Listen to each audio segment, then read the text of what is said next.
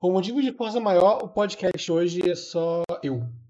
Aqui quem fala é o Silvio. E estamos começando mais um Notícias de Games no Game Lodge. E, bem, sozinho, o Ladino pôde, não pôde gravar hoje. É, é um teste diferente, porque nunca gravei nada sozinho. É muito estranho falar sozinho, falar com o microfone simplesmente para agir como se estivesse falando com alguém.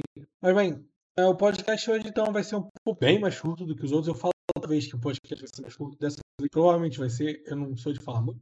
Mas é. E também já seria um pouco diferente porque a semana foi completamente focada em eventos. A indústria inteira parou, sabendo que todos os eventos iam acontecer, deixa para todos os anúncios acontecerem nesse período. Então tivemos é, eventos diários da IGN, é, já tiveram dois dias de, de, da, do evento da Guerrilla Games, tivemos o evento da PlayStation, o The Future of Gaming, e algumas outras coisas nesse, nesse lado. Basicamente, o que a gente tinha planejado para gravar hoje seria focar em comentar, não exatamente todos os anúncios, apenas algumas coisas mais interessantes, comentar sobre o que a gente acha do que, que isso representa para o futuro da indústria como um todo, e esses detalhes assim. Então, é, espero que você goste, espero que o podcast fique bom. Talvez eu esteja gravando para nunca ir para o ar, mas é isso aí. Vamos começar agora o podcast.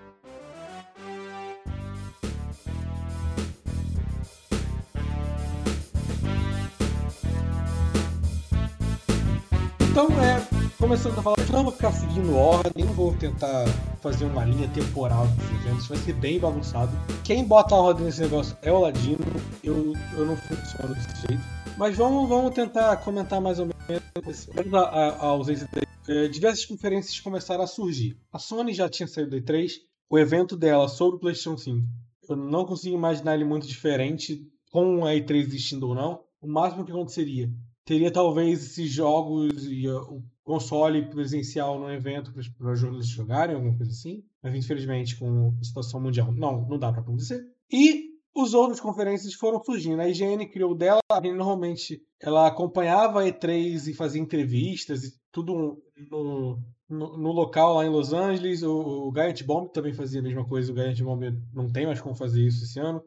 Então a IGN criou o evento próprio dela com os anúncios de, diversos estúdios. É, acho que um dos maiores é, anúncios até agora foi o Alex Kidd, desenvolvido pela Merge, um estúdio que trabalhou no Streets of Rage 4. O Alex Kidd em, em Miracle World DX. Ele, basicamente, um, remake do primeiro Alex Kidd. Se eu não me engano, o primeiro Alex Kidd nunca, nunca me, interessei muito. E tivemos outros a Gorilla Collective, que é um pouco mais focado em, em estúdios indies de até jogos maiores, assim, a, tem envolvimento com série e tudo. Tivemos a PC Game Show, que essa é mais conhecida, ela participa já há alguns anos. Com certeza, de, do, tirando os anúncios do PlayStation 5, a PC Game Show foi a que teve o anúncio de mais importância e que mais chamou atenção, que foi o Persona 4 Golden.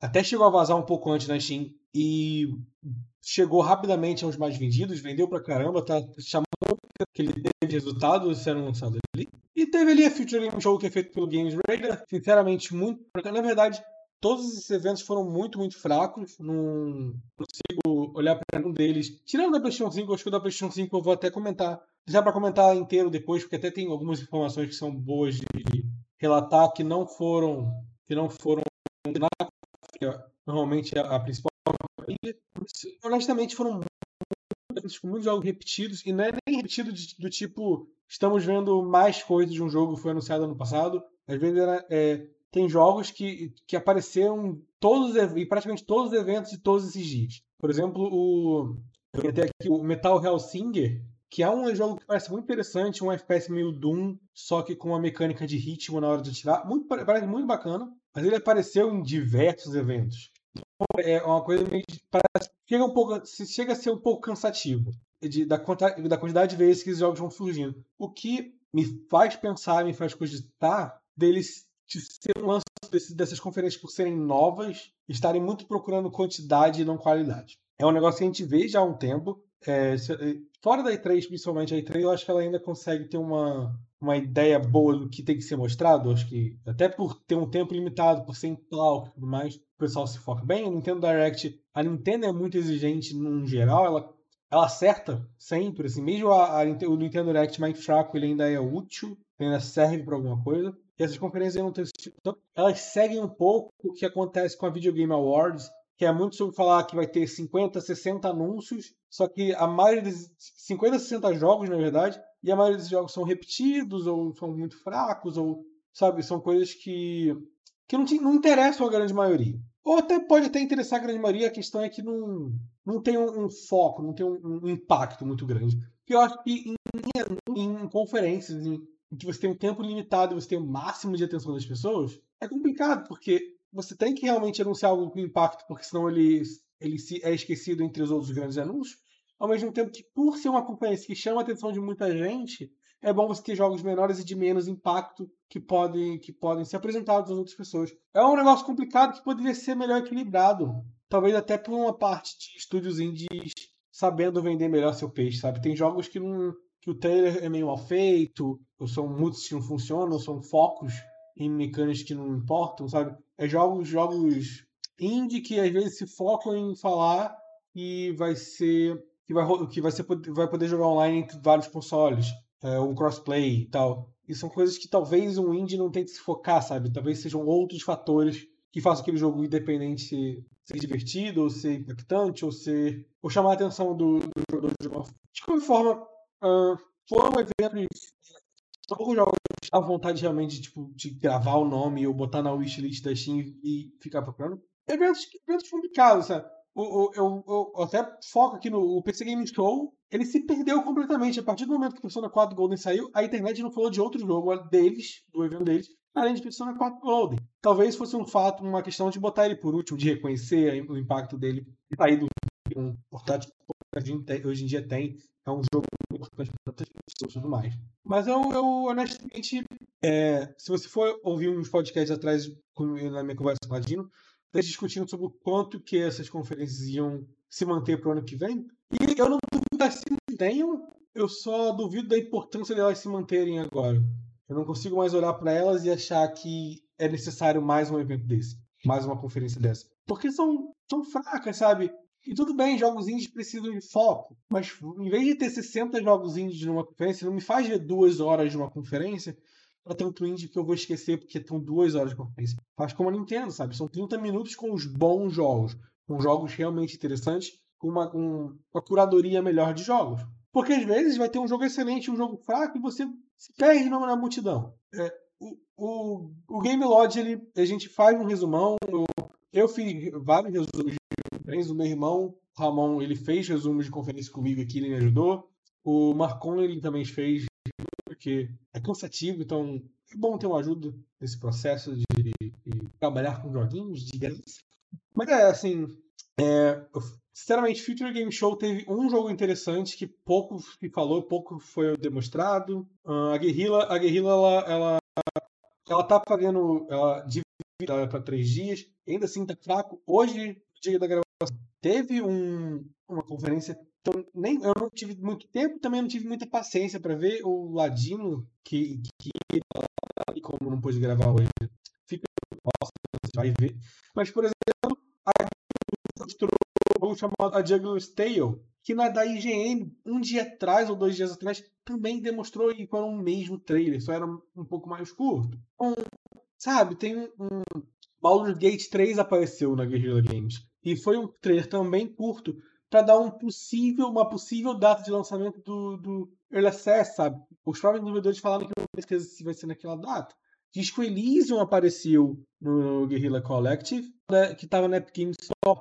Então, que eles queriam muito esse jogo. Eles tomavam uma desculpa esfarrapada. Ah, só vai, ser, só vai estar na Epic? Então bota aqui um vídeo. Ah, só tem uma possível data? Bota aqui. E o quanto é efetivo, o quanto isso é bom o consumidor, assistir e acompanhar e tudo mais. Eu acho eu, eu honestamente eu não sei nem o, até o, o quanto isso é um desserviço para a conferência, sabe? Eu, eu fico um pouco desanimado de ver isso, porque é como se isso fosse aos poucos matando o que é uma boa conferência. Que é uma conferência sucinta, que é uma conferência que sabe que tem que mostrar, que não é sair mostrando tudo, quer mostrar o que importa, quer mostrar o que vale a pena ser visto de, de, nesse, nesse período. Sabe? Não é você alongar a sua conferência para duas horas, para uma hora e meia, só porque você tem muito jogo para falar.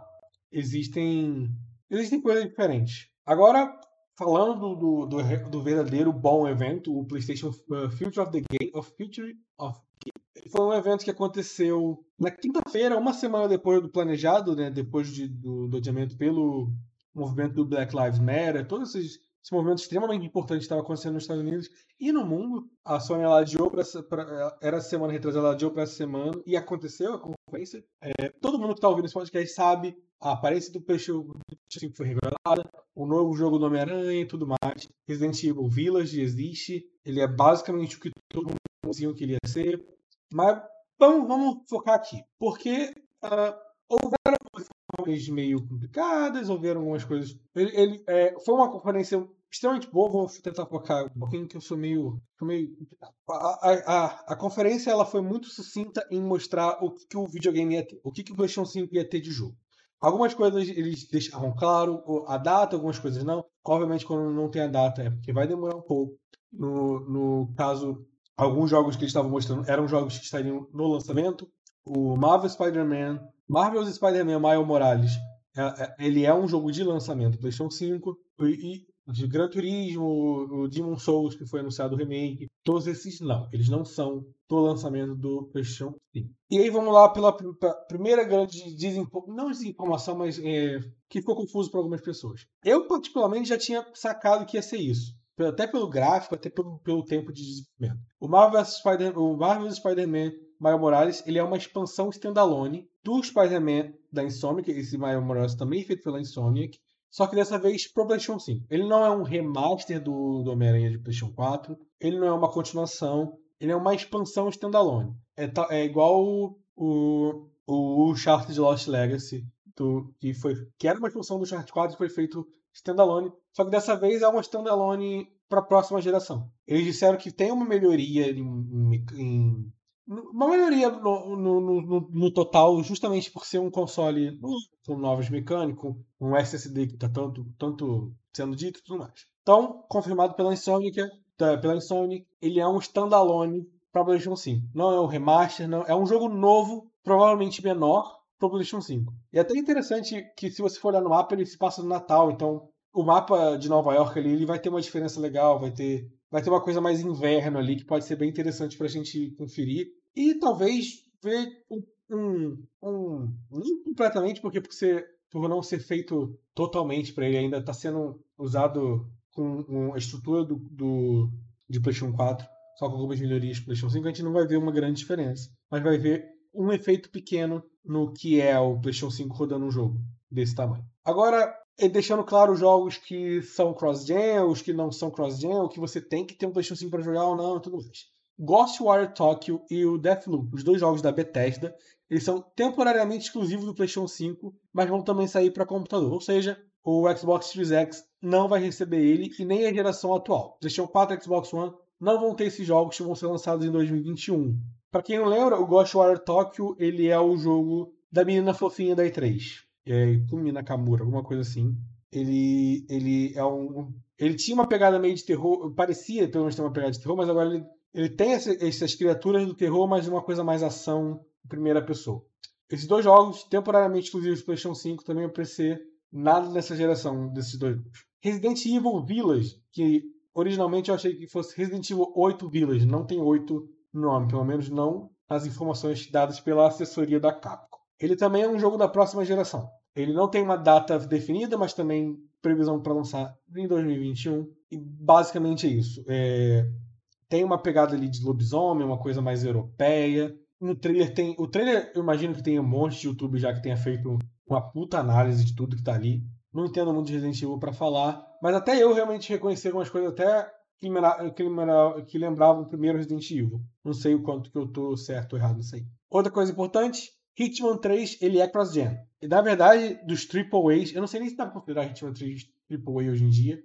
Vamos considerar que sim para ser mais fácil. O Hitman 3 ele é cross-gen. Ele vai lançar em janeiro de 2021, PlayStation 4, Xbox One, Xbox Series X, PlayStation 5 e PC. Ele finaliza a trilogia do Hitman e, bem, é isso aí. Ele não. Pelo menos esse você vai poder jogar em todo lugar. Jogos indie, todos os jogos indie que apareceram ali. O Little Devil Inside, aquele do, dos, o, o, dos bichos que come, que come bicho, que vira bicho. O. Hum, o Jet, todos esses, eles vão estar também nessa geração. O Little, o Dead Inside, inclusive, é exclusivo temporário da PlayStation. Ele vai lançar também para computador, mas em consoles ele vai lançar primeiro PlayStation 5 e PlayStation 4. Isso eles anunciaram no próprio Kickstarter deles, que está aí já há alguns anos. Esse jogo está sendo desenvolvido há alguns anos. E meio que é isso. É um é um filme que é bem mais curto. Mas é o PlayStation, o PlayStation Future Gaming ele foi uma conferência muito boa. Eu entendo uh, as pessoas